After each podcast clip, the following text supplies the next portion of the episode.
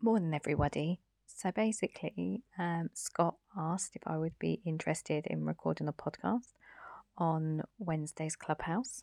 So I've decided to uh, take him up on that offer and um, create this podcast for you guys. So I hope I don't waffle on too much, but uh, so here we go. So I've obviously decided to talk about my running, but more how I've got where I've got and the commitment that it's taken.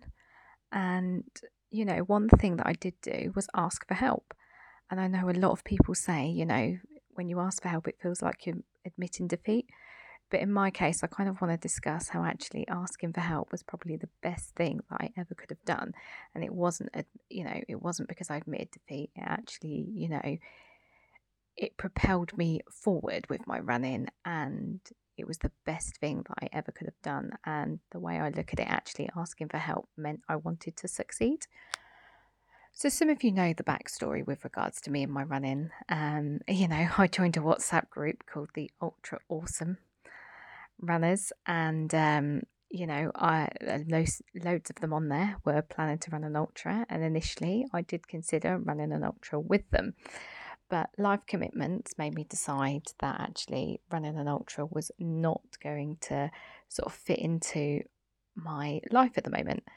But what I did decide to do, they were all running races and stuff like this. And I'd never, at the, you know, in February, I'd never, ever run a race ever, other than um, Race for Life. I'd never actually officially run a race. So I decided to enter the Mavericks, which is an off road marathon and we had awful weather, sort of January, February time.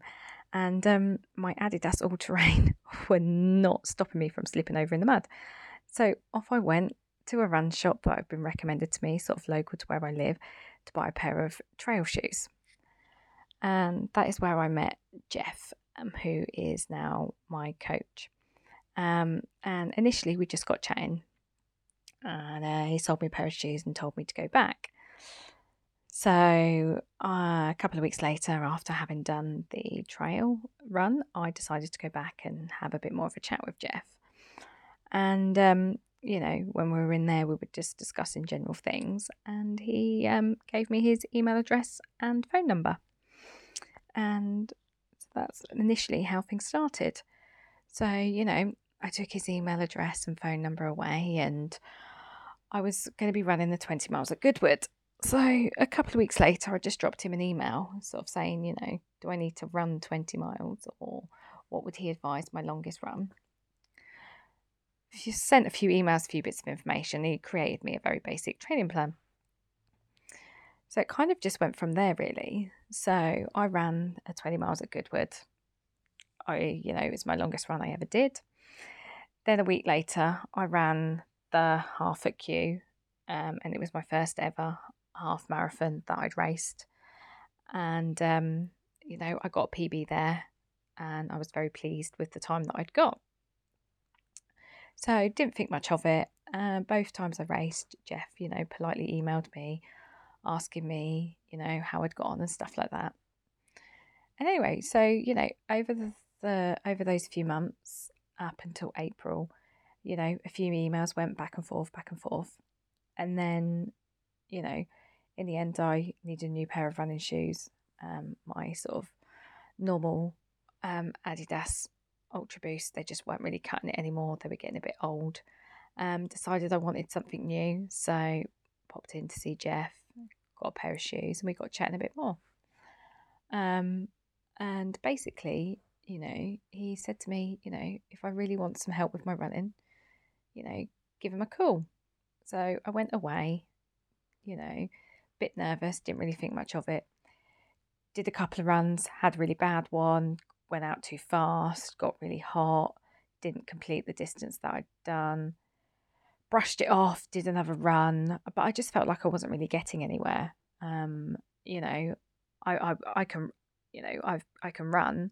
I was able to run. I could go out. I could pick a route. I could do this, but you know, I hadn't really ever created a training plan for myself, and I didn't really know where to start. And I also didn't really know what distances I liked running. I just picked a load of random runs. was doing a load of random training, um, you know, to ma- mainly three times a week at this point, and um, just didn't know what to do. So I decided to call Jeff.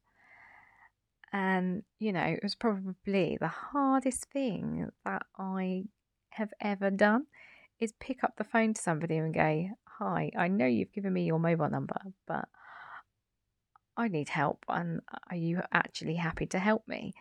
Because Jeff coaches me for free, and I am so truly grateful for that. And, you know, I was calling him on his day off to basically say, you know, please help me. And it was the best thing I ever could have done. But I was so nervous about it. And when I look back now, I can't understand why I was so nervous about it. You know, he'd given me his email address, he'd given me his mobile number. And again, he'd, you know, said, please call me when I went back in again. He was happy to help me. And I think maybe I felt like, you know, I was, you know, admitting defeat that I couldn't do it on my own. But I don't know. It was it was really bizarre. And anyway, so that evening Jeff called me a bit later on and we, you know, started a bit more of a discussion.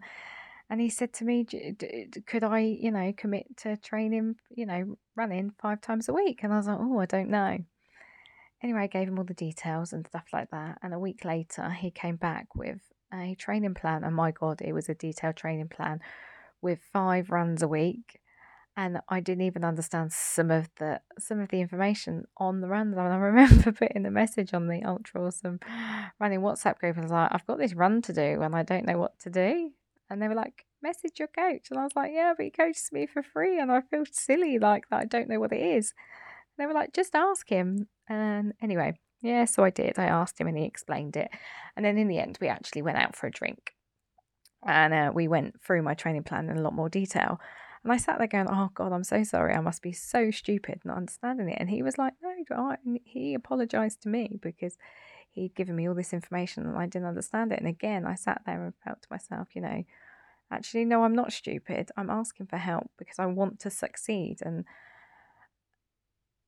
what I think that we sometimes do is we put this massive emphasis on ourselves that asking for help is a bad thing. You know, oh, we're not doing very well, so, or we're failing, so you've got to ask for help. Actually, I really want to, uh, you know, get, you know, to change people's mindset on that, that actually asking for help is because you want to succeed. It's not because you're failing, you want to succeed. You know, I wanted to do this training plan.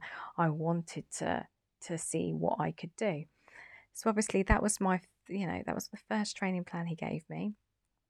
And to put into perspective, so in April I got given he gave me free entry into the Worthing 10K and I ran it for in 42.33 so the first race I then did in July, after having done a month and a half of training following his plan, I got my he I got my first sub forty.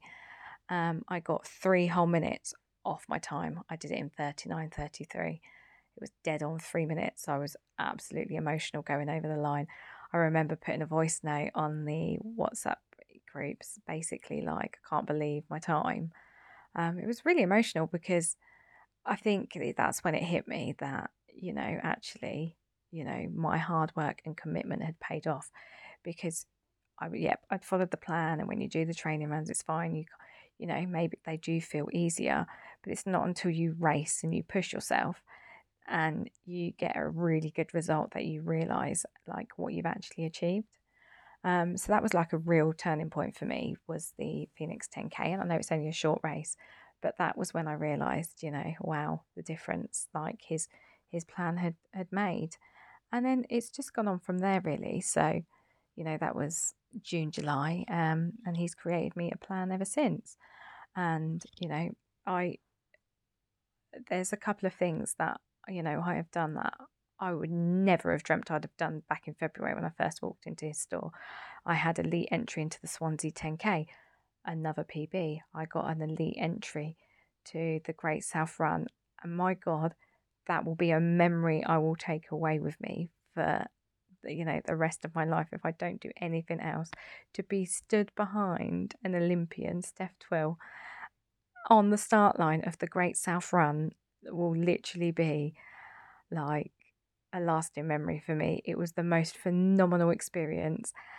And, you know, I didn't win that. I didn't come anywhere near close to winning. I was eight I was the 18th female over the line out of 25. You know what? That didn't bother me. I was proud of my PB, but being able to stay, I stood on the start line with an Olympian. That just means more to me than anything. And it was just all about the experience that run was. Yeah, you know, it was just an amazing experience, amazing atmosphere, amazing run. And I couldn't have been more grateful to have been given that opportunity and to have taken part. You know, the end result for me was a PB, and I couldn't be have been more proud of myself for doing that. But also, I think what we sometimes have to remember as well is you've got to enjoy the experience. And, you know, if I don't get to do that again, I had that experience and I genuinely did enjoy it. I will admit, in the lead up to it, I was absolutely really, really nervous. And I remember telling everybody how nervous I was. And there's pictures of me, and I even looked nervous. And I felt a bit like it was a bit overwhelmed. But once I got out there and I was on that start line, the overwhelming feeling went. And um, you know, I was just grateful to have taken part. And I literally remember going over the line, massive smile on my face. It's probably one of the best pictures I've ever got of me running, seeing my coach and giving him the biggest hug because he was there with a pep talk before I did that run, the day before when I was feeling really nervous. And he was there at the end to congratulate me. And it was just, you know, like I say, it was the experience, that one, that really was a phenomenal experience. And I couldn't have been more grateful for that. And then, you know, I think one of the things that I am most proud of was obviously Alton Towers. And I'm, and it's going to sound really, really daft, but I'm really proud of myself because, you know, I go on and, on about, you know, what I've done and what I've experienced. But I do get really nervous before a run and I do doubt myself quite a lot. And my coach has always been there to tell me where to stand on like my most more recent races, like the Swansea 10k, the Phoenix 10k, and the Great South Run, he told me where to stand. And that was pretty much at the front of the start line. And I remember him saying saying to me, you know, for the Alton Towers half, you know, get yourself to the front. And, you know, if you'd have asked me to do that two months ago, I would have refused. I would not have had the confidence to put myself on that start line. I just, I never ever felt like I was good enough. And I always felt like, you know, if I did that, maybe people would look at me and think, oh, why is she putting herself on the start line? That whole feeling of self doubt that, you know, would creep in. But on the day, even though all the other turtles were there and I knew they were supporting me, I took myself off and I put myself on that start line. And I did it with a smile on my face. And, you know, it wouldn't have mattered where I come that day, you know, I wouldn't have mattered if I didn't get a PB in the end. What I am most proud of is that I had the confidence to put myself on that start line. And, you know, I am proud of myself for winning. And I am proud of myself for my PB, but I am more proud that I have found that confidence within myself to do that. And I think all I want eh, people to realize is that if you really want to achieve something, you know what? Don't let your confidence hold you back because, you know, everybody has the right to achieve whatever they want in life. And if there's people out there that are going to support you to do it, take that support because you know what? Everybody deserves to be supported as well. And I, some people say I'm humble. I don't think I'm humble. I think I'm grateful. I'm grateful that I've met an amazing group of people that encouraged me to get back into running. I'm grateful that I've met somebody that's happy to coach me, who saw something in me and wanted to help me.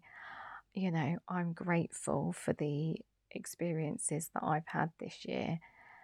And you know what? If I don't win another race and I don't get another elite entry, really doesn't matter because this year I've had that. but I will still carry on my running and I will still commit to running five days a week. And, you know, we are going into the worst months of the year. But I look at what I've achieved this year and I, you know, I wouldn't have achieved that if I wasn't running five times a week. So when I'm lying in my bed, wrapped up nice and warm, and think I really don't want to get up because it's peeing it down with rain inside, the thoughts of the things that I've done this year, they are what drive me to get out of bed. So, yeah. Apologies if I've just really waffled. It was a bit, I didn't really completely know what to talk about. But I hope you've all enjoyed hearing a little bit about, you know, me and where I've got to and what's been my driving force behind me in my running this year. And I hope you all have a lovely day. Bye.